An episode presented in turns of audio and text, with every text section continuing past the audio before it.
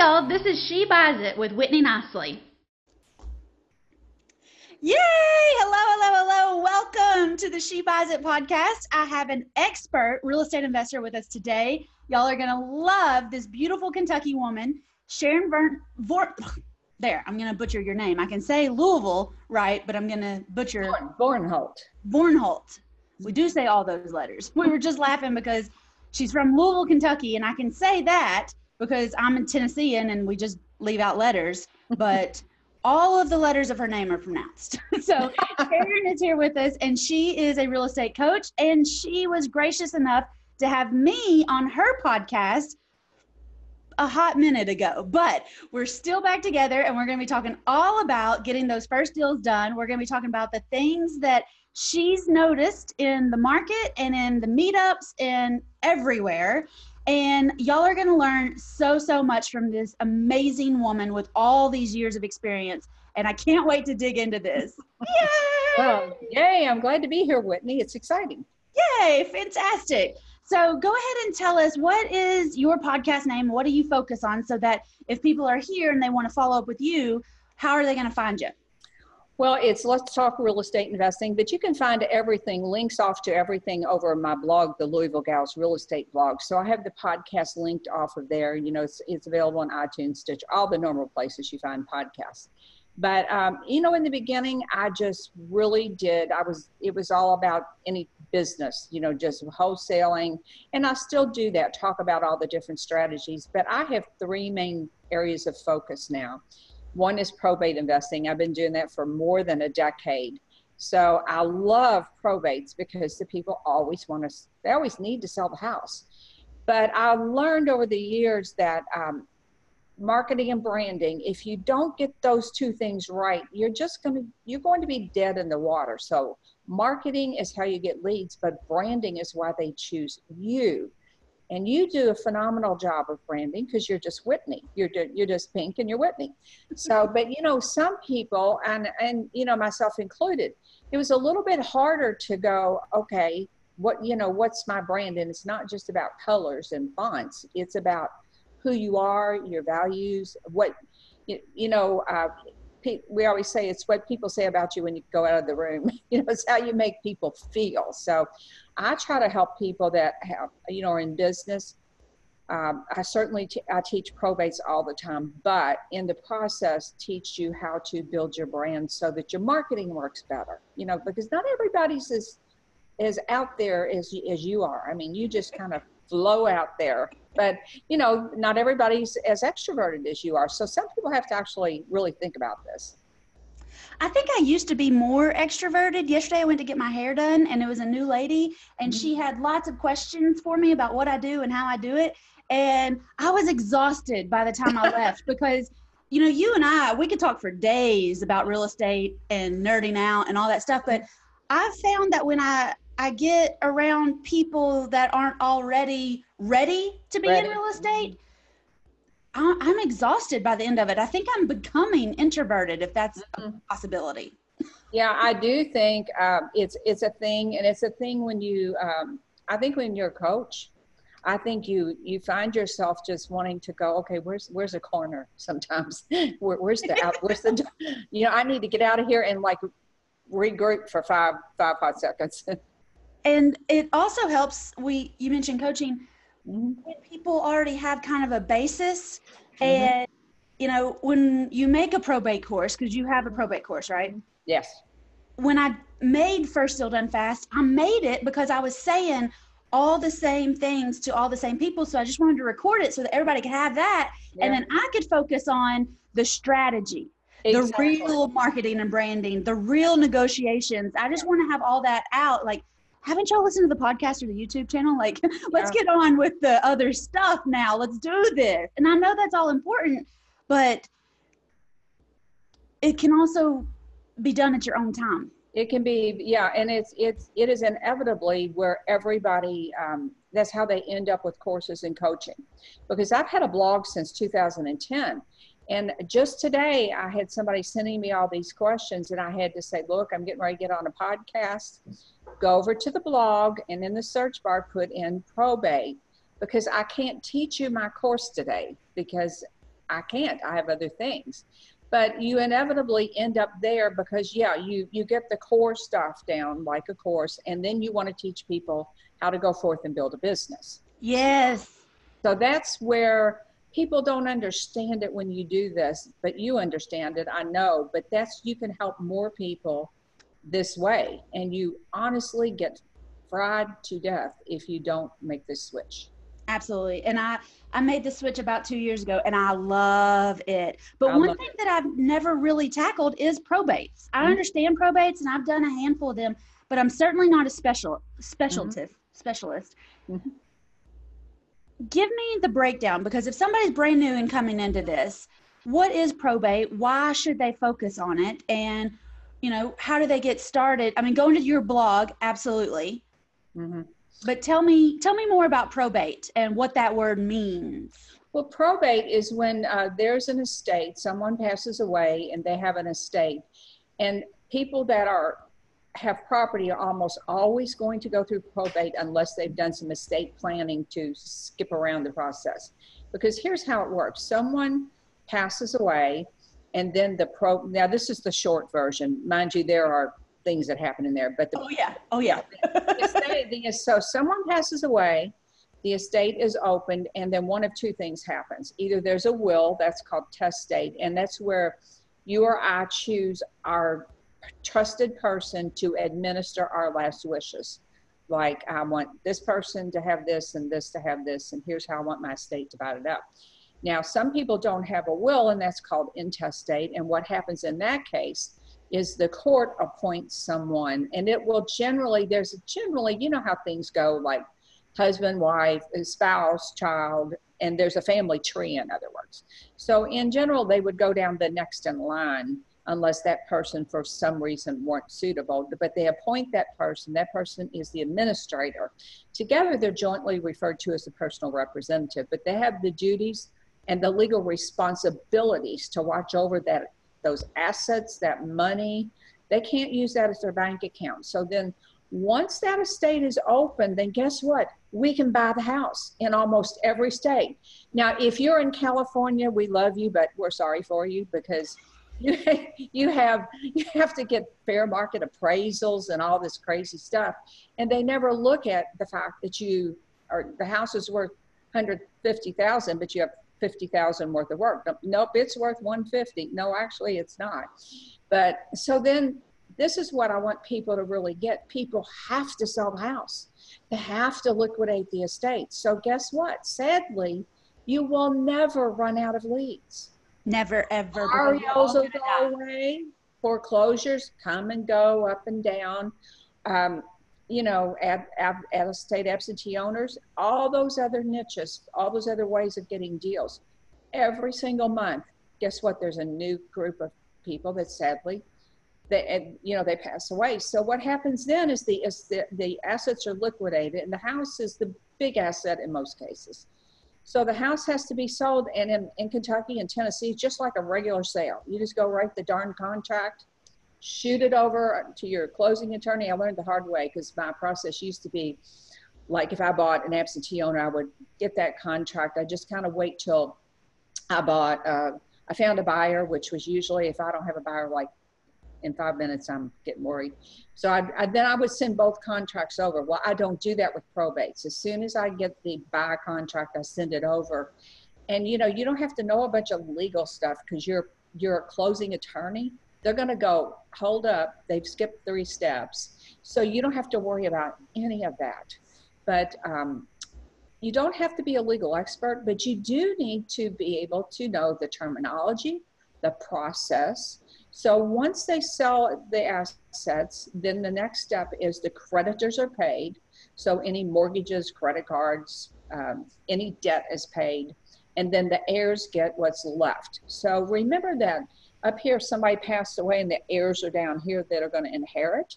They don't get a, dime until all this other stuff is done. So that's their motivation. But And that could also include like the nursing home or the yes, uh, health bills or any other liens that maybe mom didn't tell you she had? Yeah, elderly people are big on getting HELOCs at late in life. So you might buy a house where it's got a it's got a good roof, a good windows, and it has orange shag carpet and um, metal cabinets. Just looked at one of those a while back. Metal cabinets from what it was that the 50s or something. It was like the outside's a brick ranch, and you walk in, you go, "Whoa!" I feel like I walked into a different decade. Oh, yeah, orange shade carpet. So, um, but yeah, so um, these people, and the thing to remember about probates is they have lives, they have children. They, they've got to settle the business of this probate on top of everything else. So when they have a house that's a distressed property, they are motivated, very motivated. I have been through this on the selling side my papa passed in 11 and he had a trust, he had a will, he had all those things set up. But I know that, you know, my mom and uncle had to become the trustee and they had to set up this other business and they, they had no idea what they were doing because they've been running businesses since they were children. Yeah. But not this kind of business. and there was laws and there was hoops and there was jumps and they had to set up different bank accounts. And yep. i can only imagine how overwhelming it is for people who aren't used to running a business to suddenly have a business plop down in their life and their lap and they just don't want to deal with it. Just somebody they, take this away. They don't want to deal with it. And I, I tell people and this is the honest goodness truth i've gotten more hugs at probate closings oh. than than any other type of closing because these people they've lost someone in many cases that's really close to them. They're grieving. They've got to sell this estate. And you mentioned that it is the business of the estate. They have to get an EIN number for the estate. So they've not only, you know, as far as uh, people say, I don't get the whole tax timeline. I said, well, you don't need to understand this, and I'm not a CPA, but just know that they have to file a federal tax return on the estate and on this, the deceased person's taxes. So yeah, that's in a way it's you need to know that because that gives you another marker for a timeline for them. But it's expensive to die. It's expensive to die. It is and your attorney's going to get a cut of that estate. And every time that i've had a problem is when the family tries to do the do it themselves. They get a step out of order like they forget to notify the heirs. There's there's I did really to give you the short version, but that's how it works. But there's little things going on behind the scenes, uh, processes so um, for that reason, I learned with one of my first probate deals that took five months because normally it's just like a regular closing. It's over in two weeks or three weeks or whatever because you're always selling to an investor. You know, it's always an investor to an investor sale. So, but this one took five months and I had to keep going back getting an extension on my contract because I was fairly, I mean, I'd, well, I'd been investing 10 or 11 years, but um, probates were new to me. So after that deal, I learned to put this one clause in my contract in it where you would normally say a closing will be like I might write no sooner than seven days and no longer than however many days, 21, 30, whatever your timeline is. I added this phrase afterwards. Closing will be no sooner than seven days, no longer than 30 days upon court slash attorney approval. That gives you an open-ended contract. If they muck up the settling of the estate, then you have a contract five yep. months later. So, but you have to put that, you have to know to put that in there.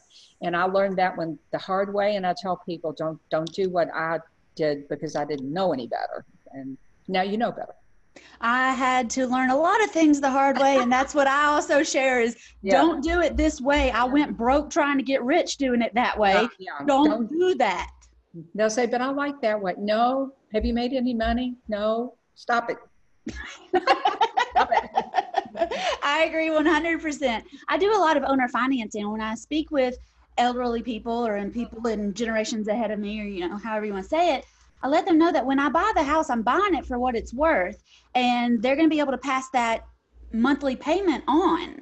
Right. And a lot of people like that sense of security that some people have children that would snort a bunch of money up their nose right. or buy a bunch of TVs or cars or something, and they know they're just not responsible enough to inherit a hundred thousand dollars or a 10 house portfolio or whatever. But when I can set it up on payments and they know they're going to get a drip and they know that that payment will cover their house payment and they know that it's not that we're skipping anything, but right, that it's already lined up. Right. When they pass. And that gives them a lot of security. Mm-hmm. And Yeah. they can also decide to pass it straight to their grandchildren and skip their children. children. Yeah, so that's another way that it, when you're dealing with elderly people, that's a that's a great strategy because once they pass away, seller financing's off the table because they have to liquidate everything. So uh, another thing to for people to know is when they're looking at these leads and uh, getting the leads is by far the, the hardest point part in most places because I do not encourage people to buy leads because they are rarely really good leads. So we'll just we'll just leave it there for probates. Um, but they um, they had they just have this awesome opportunity to to help somebody. And you know, if they're in a nursing home, don't skip those leads. Uh, when you're working probates, you'll see. Um, address, the address of the deceased come up and the fact that they were in a nursing home does not mean they did not have a property sitting around somewhere so you have to get to be a little bit of a, a detective I know I went to the city county building and I was going to get into probates. And I sat in those stacks of files and folders for like an hour and a half. And I got some leads, but then I felt like I was just chasing my tail. And I'll, I'll be honest, that was more of a dig than I wanted to do. So I will give you a huge round of applause for being willing to do that detective work. And Well, here's the thing: there's there's over 3,300 counties in the U.S. and every single one of them is different. A lot of them are online now. In Louisville, Kentucky, I thought we were re- really far behind, but they're published in the newspaper once a month. You do you can go into go into your online records and some places like uh, like they've tacked the probate onto the end of wills. So if you pull in your online records and look at uh, wills and uh, like that, like for last month, then you might be able to get them that way. If uh, I had a student in Texas and he said, I don't know where to start, I said, well, let's Google it. And sure they were. Harris County, Texas is all online. If you're in Chicago, you can get them right off, like in a hot minute online. So some places you have to go to courthouses. Some places, like I think Nashville's all online now. So uh, one thing that helped me was to establish those relationships before it got to that point so that the family called me and said hey we're in probate mhm. and that that has worked for me because my county is not online yet Um, yeah. we barely have internet no i'm kidding okay so you've mentioned a lot of things and i want to go back and really clarify these before we get too far gone okay. you said that uh, a lot of people aren't doing their estate planning or setting up their wills or their trust or whatever. Do you know what percentage of Americans have planned their estate for their passing? I don't know, but I will tell you this: when the probates come out here, and I had someone that went through them manually in the newspaper, and it was a day's job, you know, to go through those. There was a surprisingly astonishing number of people with expensive houses that did not do estate planning. And as a real estate investor, we really can't do too much with a half a million dollar house. And you know, I mean, you know, you're just what are you going to do with it? So we're we're still always looking for that middle of the road bread and butter house. But it it was just astounding to me that people that did not have estate planning, it was it was crazy. And I know none of us want to talk about it, but it's going to happen to all of us. I have a will. I'm 34 years old. My brother is my real estate investing partner. He always has been. I spent his life savings the same summer I spent my life savings. so whether he wanted to or not, he was in. He's in. But we both have life insurance. We both have a will. Mhm. We both have the paperwork set up because we travel a lot. We have a lot of fun. We do a lot of things, and we both ride in cars every single day. And Yep. it's risky to live, and we're Mhm. all going to die. I mean, those are facts. So please, please, please, y'all, get your paperwork in order. Whether you think you have a big portfolio and it's worth it or not, if you have people that you know and love, it is worth it to already have this stuff set up. Yeah, if you have a house or children or both or any assets, you should have a will because think about this. If you don't appoint your person, you know, if your brother is your person or whoever it is, the court's going to pick somebody. And that is often a scary thought that it could be the crazy sister or the, you know, it could be somebody that is not going to handle your estate in the way you want it to be handled. So don't, and especially if you have children. Have I don't have any children yet. Maybe one day in the future, but I don't right now. So my stuff is set up to go to my brother and or his heirs. But I Mhm. could easily set it up to go to my church or to Right. go to a dog rescue or something else that I care about. Or it could go to one of my friends or my accountant or my attorney or somebody. But we hear about this stuff going crazy and wrong all the time. Get your paperwork in order and you don't have to worry about it going to the wrong Well, person. Another thing, I, it might go to the state too if you don't have things set up. Let's say you don't have children, your parents are deceased, and God forbid your brother's gone. Guess who's going to get it? Probably you're Probably the state. Yeah.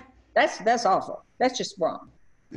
that that is a wasted life and Yes. nobody wants that we want to leave legacies Yes, we do. okay when you were talking about testate and intestate those were words that i learned in 2011 when i was getting my real estate license do you have a real estate license I do not. I do not. It just uh, at the time I started investing way back in. Um, so I opened one a business. I had a home inspection business for 17 years and opened that in 1991. And then I started. A, I didn't even know there was such a thing as real estate investing, to tell you the truth. Um, but I met a lot of realtors through the other business, and one of the realtors I met said, "Hey, you want to go to a RIA meeting?" This is long about 1998, and I said, "What's a RIA meeting?" She said, "Oh, trust me, you're going to like it." And I went in there, and there were Whitney. There were three or four hundred people in the room, and I went, "Holy moly!" You don't have to be a realtor to do this. And so I invested part time for about 10, 10 years. i And love then- that aha moment yes, it was like, oh my God. I mean, I never missed a meeting for decades. And I was just like this giant sponge. And uh, then around 2008, before the crash, you know, you could see it coming. So I'm in a business, the home inspection business, which, by the way, don't don't don't get in that business. To talk about a business where you flat out. Um, that business relies on retail transactions where we could all see the writing on the wall. So that was the time it gave me permission to close that business. But 2008, guess what else happened? You same thing. Nobody could get a retail loan. So um, I had a little plan. So I would, that was a very demanding business. So I would rehab a couple of houses and then buy a rental, rehab a couple. But it was it was slow because uh, the uh, the other business took a lot of my time. But I'll look up in 2008. Now, if you can believe this, I had never ever wholesaled a house in in uh, 2008 and all of a sudden it's like oh my gosh i got this house under contract. But if i rehab this house now mind you the other businesses shut down i'm at zero zero income. So um, except for my couple little rental houses which was not uh, anything. So i said well i got to do something. I think maybe I, what's that word? I'll just wholesale this house. So i called up um, what's I called up because I had 10 years of contacts, right? So I called up my friend. I said, You in my house? Well, yeah. And I, I thought, boy, that was easy. I just made ten or twelve thousand dollars with a I drove there once, made a phone call from the porch, and he said, Do you want to do you want this? He said, Yeah, uh, let me come look at it tonight. And then when he's there, he calls me from the porch and says, I'll take it. I said, Would you mind getting my lockbox and bringing it to closing? So, so that was another aha moment that sometimes I only made one trip to the property because, you know, probates are either always vacant or there's stuff in there. And I worked like if I'm working with Whitney, I know Whitney's not going to back up her moving truck and take the stuff out. So, but um, i might back up a dumpster and hire somebody to take this stuff out. so, but it was like an aha moment and that's when i became an accidental wholesaler in 2008 and because i was really good at generating leads because i was uh, from the bi generation the before the internet and the other business i knew how to network and uh, i'll do all direct mail. I'd done direct mail for years. So it was a natural segue into into doing that I love that accidental ha- wholesaling. And I, I love that you started learning about real estate investing in 98. mhm. And so for 10 years, you're Mhm. working a different business and building your rental portfolio. And then you accidentally started wholesaling. And I'll tell you, that kind of phone call on the porch, I had Jennifer Hillegas on the podcast a couple weeks ago, and she calls herself a one hour girl. She Yeah. will get it under contract and sell it in less than an hour just mm-hmm. because she knows how to network and she knows who wants what and she knows how to mm-hmm. negotiate. And that is exactly what we're Yeah. going for here is $10,000 an hour. Yeah, and so it really people go, oh, I got to do this giant buyers list, and I go, no, you need maybe four to six. You know, somewhere there, you need a landlord or two. And I had one that I knew exactly what he bought, and he was my actual I'm going to write check buyer. Then I had a four or five rehabbers. Uh, the same half a dozen people bought all my deals all those years, and that is the truth. Other than an outlier property that I learned not to buy, where I would have to actually do some actual real marketing for it. But that's the truth. If you know where your buyers buy and you know what they're looking for, you can call them from the porch and you can you leave the lockbox on. I, and that's the other thing I do in my contracts. Since I'm not dealing with lived in houses most of the time, I put a I get permission that day. I'll say, you know, I call them and um, can I put a lockbox on there? And I put it in my contract. So there's never anything, seller gives buyer permission to put a lockbox on. So, and I'm only sending out people that I trust. I'm not putting it out there like, you know, this whole daisy chain deal that's going on and all that. So they really do go out, look at the house, call me from the porch. And it's like, yeah. I'm, and I, I'm very businesslike in that I get, if it's my, if it's my mother I, I, or my sister, I would get, get a thousand, I would get a, a deposit from them because I just say, look, it's a business, it's a business procedure. If I if I would know you, it would be a thousand dollars. But they all know. They just yeah, I'll mail you a check, and it's it really is that simple. You're always training people, and whether it is your mother or your sister or a contractor or a mm-hmm. vendor or whoever, you are always training people. And if you set up, this is what happens, this is my system, this is how it flows, mm-hmm. then nobody says, well, can you do it this way for me just this once? No, No, I'm no. You on how I conduct business, Right. and this is it. You're playing my game, or go get your own leads. I don't care. Yeah. yeah one way or the other so yeah and it really it's people tend to make it too hard i tell people if they if you learn how to generate leads you know how to build a brand and then you can talk to talk to sellers and go at it with how can i solve your problem but it's got to be a win for me too i'm not shy about tell telling people you know this is this house is going to be a lot of work i'm going to make money on it at the end you have the choice you can put the money in the uh, you can do it but they go, no, I don't want to do that. The truth always wins. The You're gonna put a lockbox on it. The seller needs to know that. You're gonna sell it to somebody else. The seller Right. needs to know that. You're gonna make money. And hallelujah, we all need to make money and want to make money. Right. And if you don't know, like if you don't know for sure if you're going to keep it as a rental or you're going to wholesale it or whatever, be upfront with the seller.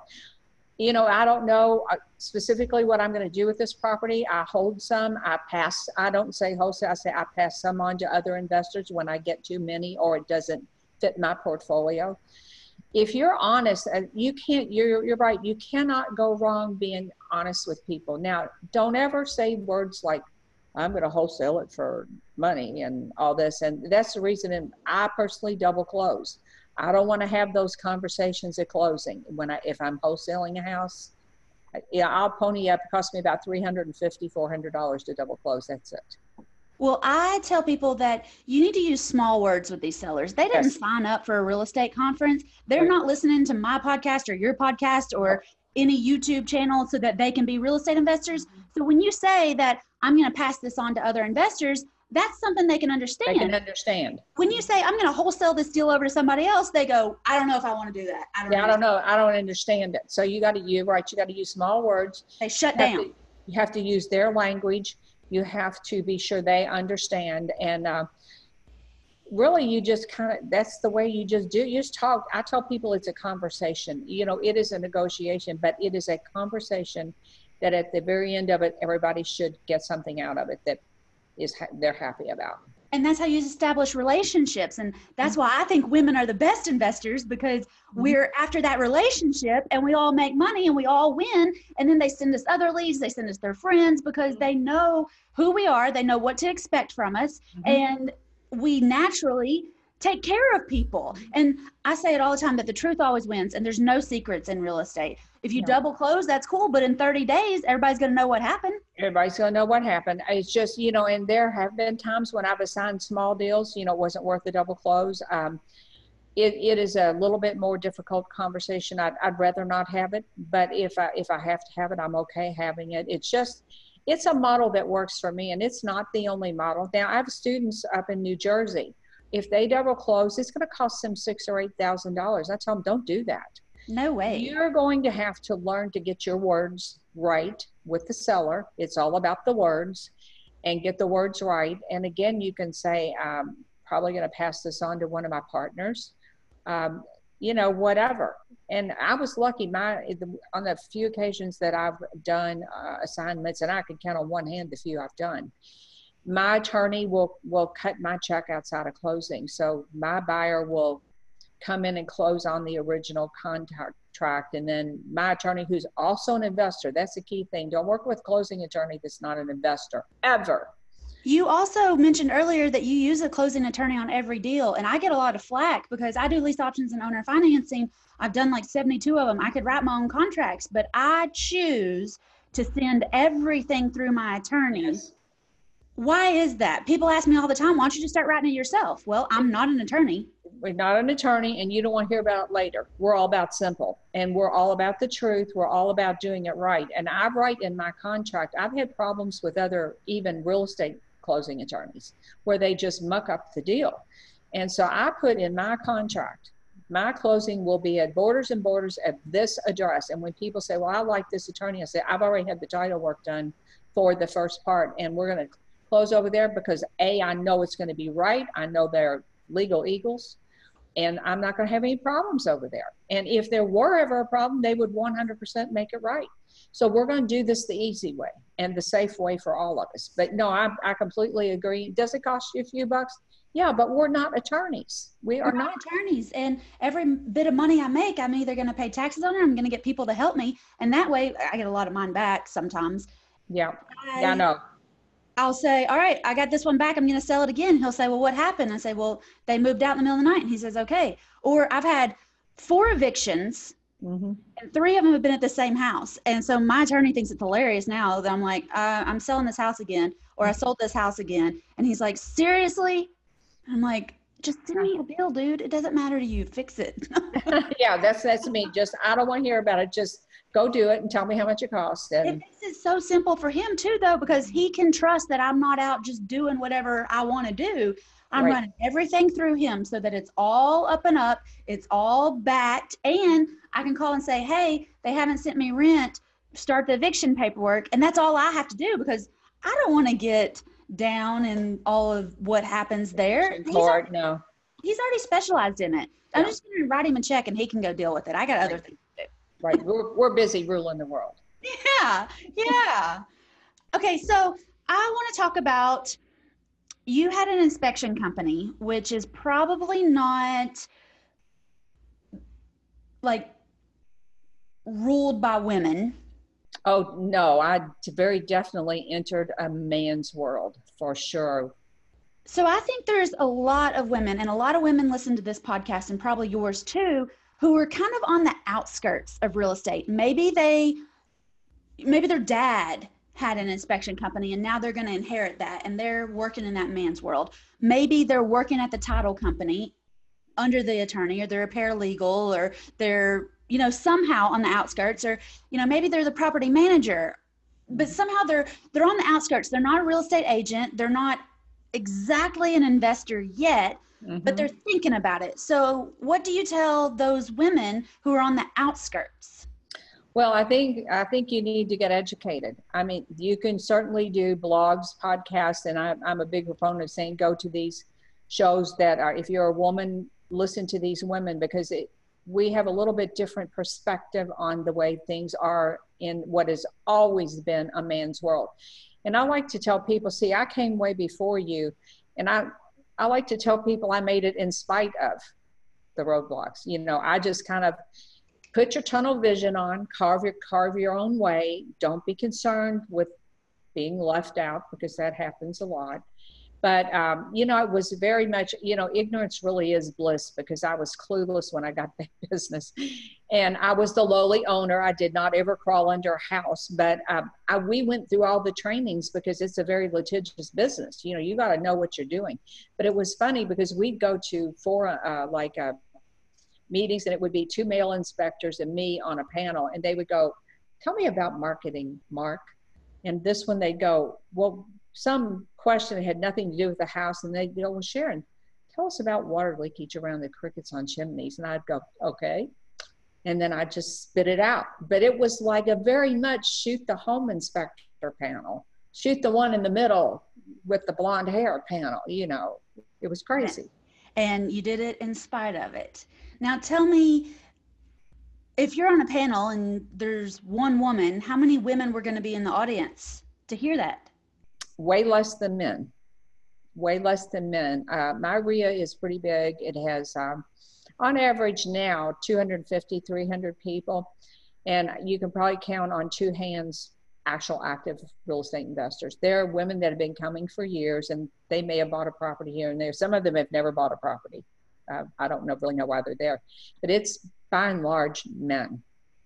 What about in 1998 when you first found these meetings? Oh, same thing. And you know, the guys here, I, I want to make something clear. They always treated me great. I mean, it was, there was never any of that. And one of them said to me, Well, we never treated you any different. We were talking, having an honest conversation about the challenges of women in real estate investing. And he said, Well, we never treated you any differently. And I said, No, that's 100% true. However, the door to the Good Old Boys Club was only cracked for the women. It was never really open. You all had your secret lunches and your all your little side stuff. And I, had somebody tell me on a came on my podcast within the past ten years. Well, I'm not telling you my secrets about student housing. And I went, dude, there aren't any secrets. Well, I don't know what you're talking about. you're you're 30, so I don't know what you're I don't know what you're talking about. But okay. Well, I got to tell you that when I started going to RIA, my broker, they were having a topic, and it was going to be a panel discussion of three property managers, and they were all women, and it was kind of a RIA meeting focused on women. And my mm-hmm. broker knew that I was interested in property management, and I was interested in women empowerment, all that stuff. And so she sent me an email. She said, "Go check out the RIA." And when I got there, there were 50 people in the room, and mm-hmm. three or four women, and the president of the RIA came up to me and he was wonderful. And I still count him as one of my main mentors that helped encourage me get into it because he was the one that he also noticed that I had this knack for property management and leasing and I liked all this stuff. And I was like a sponge, like you said earlier. I just, mm-hmm. I could not learn enough. And That's he right. really said, You need to find out about lease options. And if he'd not told me that, mm-hmm. he actually made me a little bet too. He said, If you will go to this class that the RIA was putting on, if you don't learn anything, I'll give you your $75 back. And I was like, all right, wow. old man, I'm in.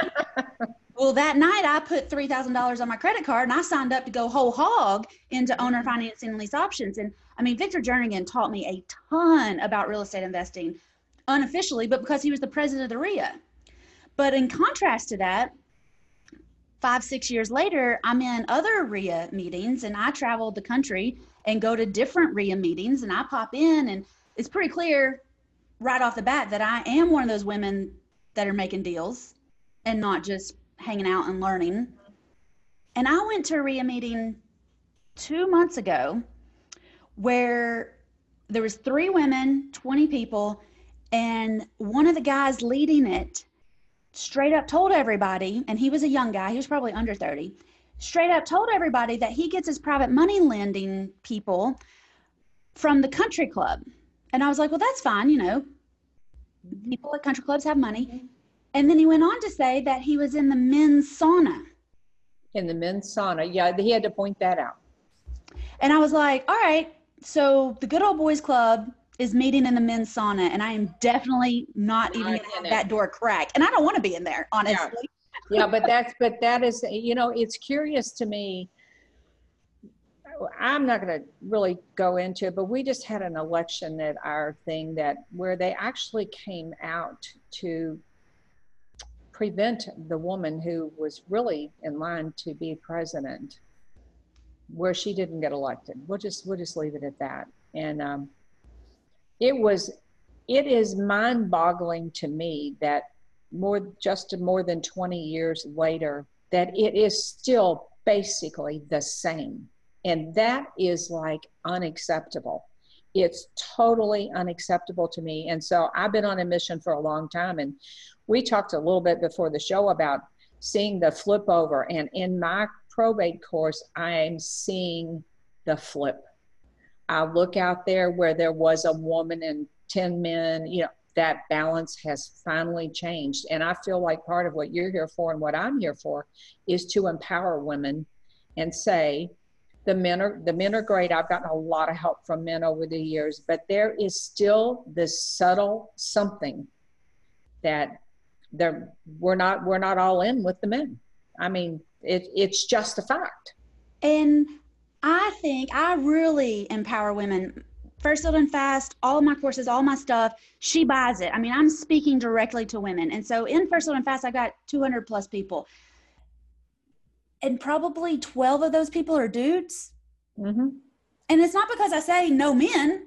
It's right. just because I really focus on helping the women because we speak a different language. We have yeah. different issues and problems. And I know when I started, one of the biggest issues I had is that the sellers would be cool and they'd show me the house and we'd negotiate and we'd talk about the contract. And then when like I went to sign the contract, they were like, Well, isn't your husband gonna show up now to sign on his yeah, side? Oh yeah, really?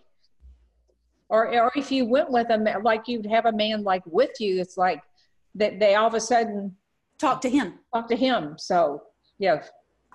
I don't know. So it's not just in the real estate investing. It was from sellers. I mm-hmm. even last summer my my mom is a landlord and she's had rental houses and she's been that female empowerment person in my life but everybody didn't grow up with a mom who was a lady landlord and who yeah. understood all the things so i feel like you know i probably play big sister to a lot of these women because i'm teaching them what my mom taught me and what i have learned out on my own doing these deals but some of these people some of these sellers know that my mom is an investor and mm-hmm. i was talking with one of my mom's friends who was also an investor and he said to me because i do owner financing and lease options that's what i specialize in. My mom doesn't. She's just a cash buying whole girl. Mm-hmm. so he said yeah it sounds great. If your mom will co-sign with you we'll do that. What? And i was like dude i've done 72 deals without my mom co-signing on me.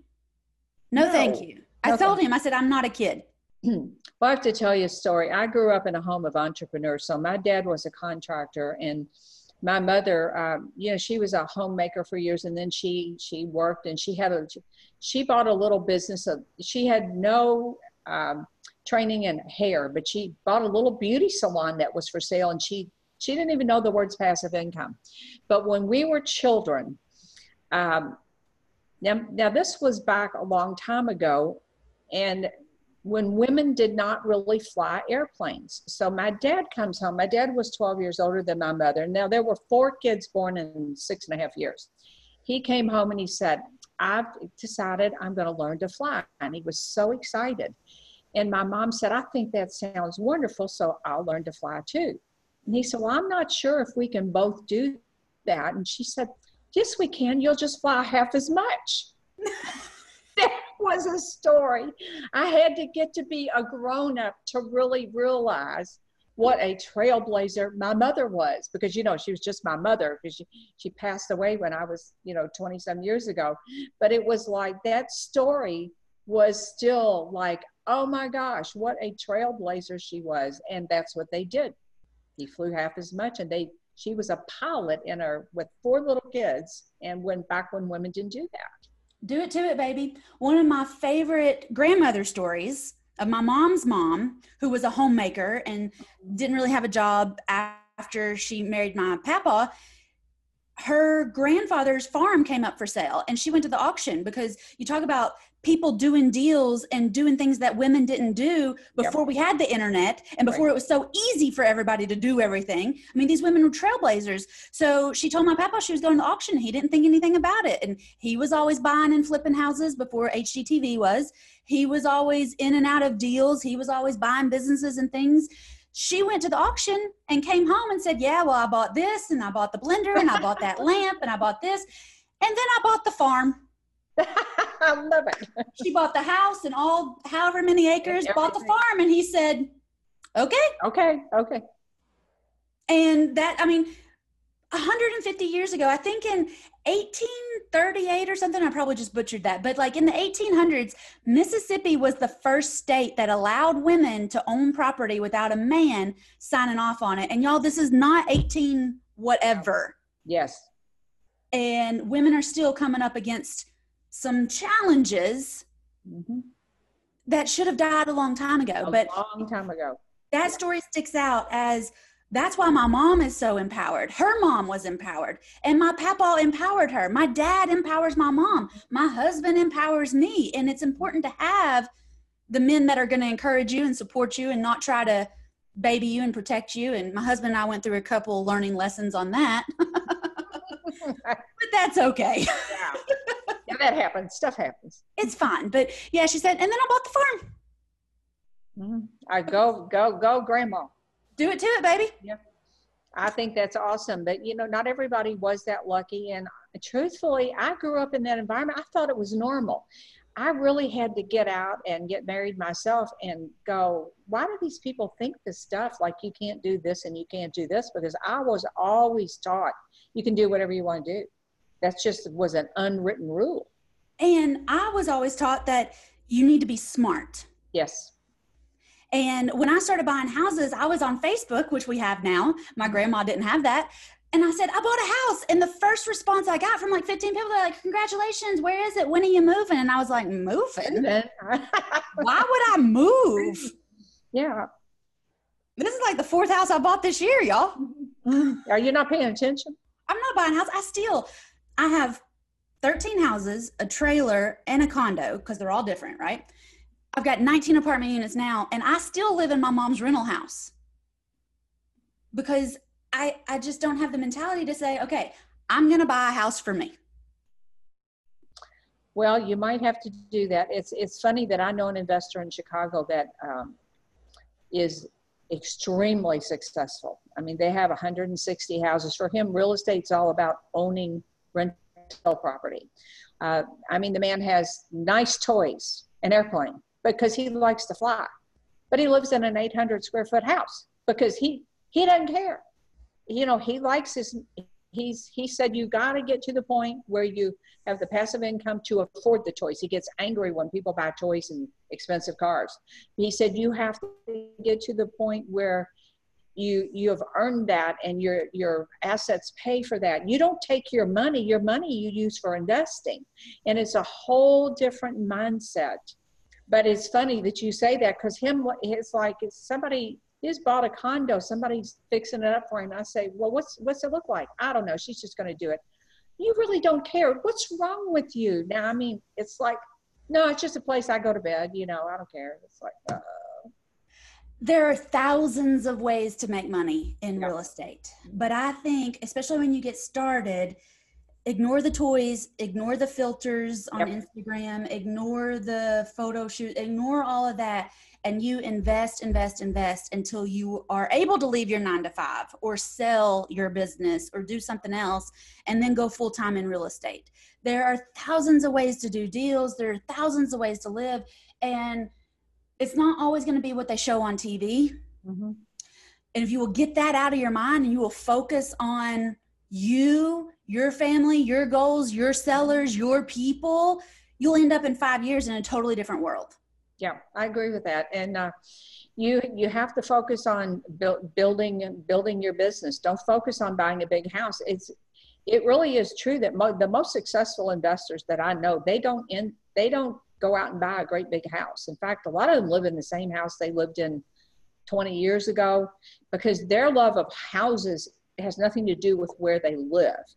Now, now I do like pretty. I'll admit that, but I'm I'm not a go out and buy a great big house person either. So I don't I've know. been too. looking at a primary house and I keep messing up because I run the numbers on if I could Airbnb or VRBO it or somehow because I'm I'm a I'm a gypsy. I travel around and I'm not there all the time. So if I could rent it one week a month and make that mortgage payment, then it's going to be okay. And how am I going to stage it? Like so, I go down this horrible rat hole of all these things and you know writing off the furniture and decorating it clean enough and good enough, and I just need Well- a place to crash. let me let me tell you i know somebody with five children who are three of them are in college now that does exactly that they bought a bigger bigger house and periodically the kids go live at mama's and they go they go to florida and they they rent out their beautiful home and and i mean it is totally doable for you to do that i know that I've been practicing with one of my houses in my portfolio. I turned it into an Airbnb so that I could learn on something I already had paid off. You know, before I go buy that $500,000 house that does need to be bought as an investment, those are, I mean, not every day. Like you said earlier, we really need those bread and butter houses. But if I could get a big fancy house on the lake or the river at a good buy, still Mhm. cash flow it, you know, I would do that. you can totally do it because I know a couple people that are doing it and I just go, what do you do with the kids?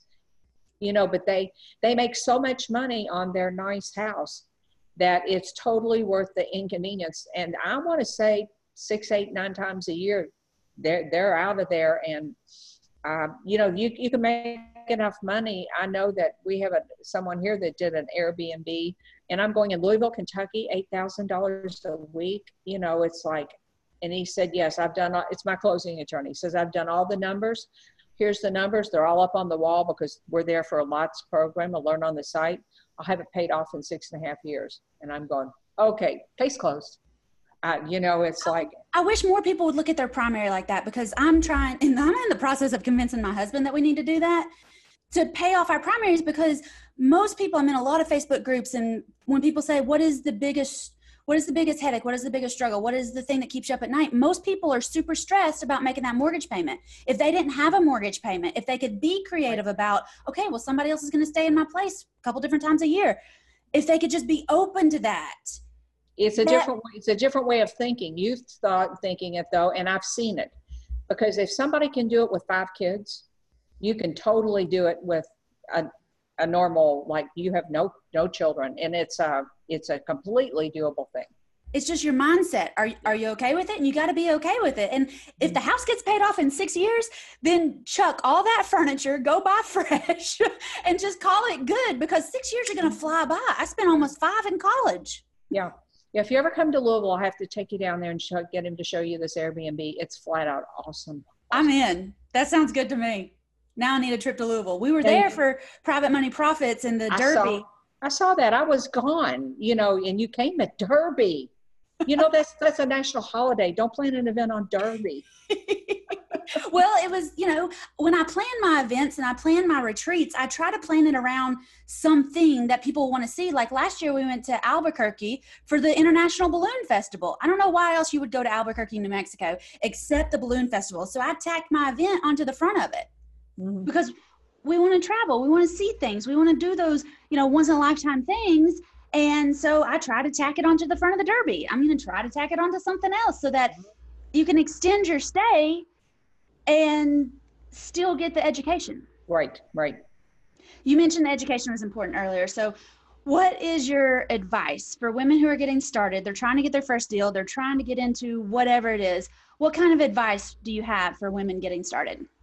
Well, you just have to take the leap. First of all, you are there are a lot of people that go and they they study, study, study. I'm a huge proponent of education, but I would say you have set a date. I'm going to buy a house by the, I'm going to make an offer and make offers by this date because your first deal is by far the hardest. So make make the offers, get your first deal under your belt, and then get engaged in your community. Get engaged with, you know, the people that women that are strong women that can help you move your business along. But don't be afraid to invest in your education.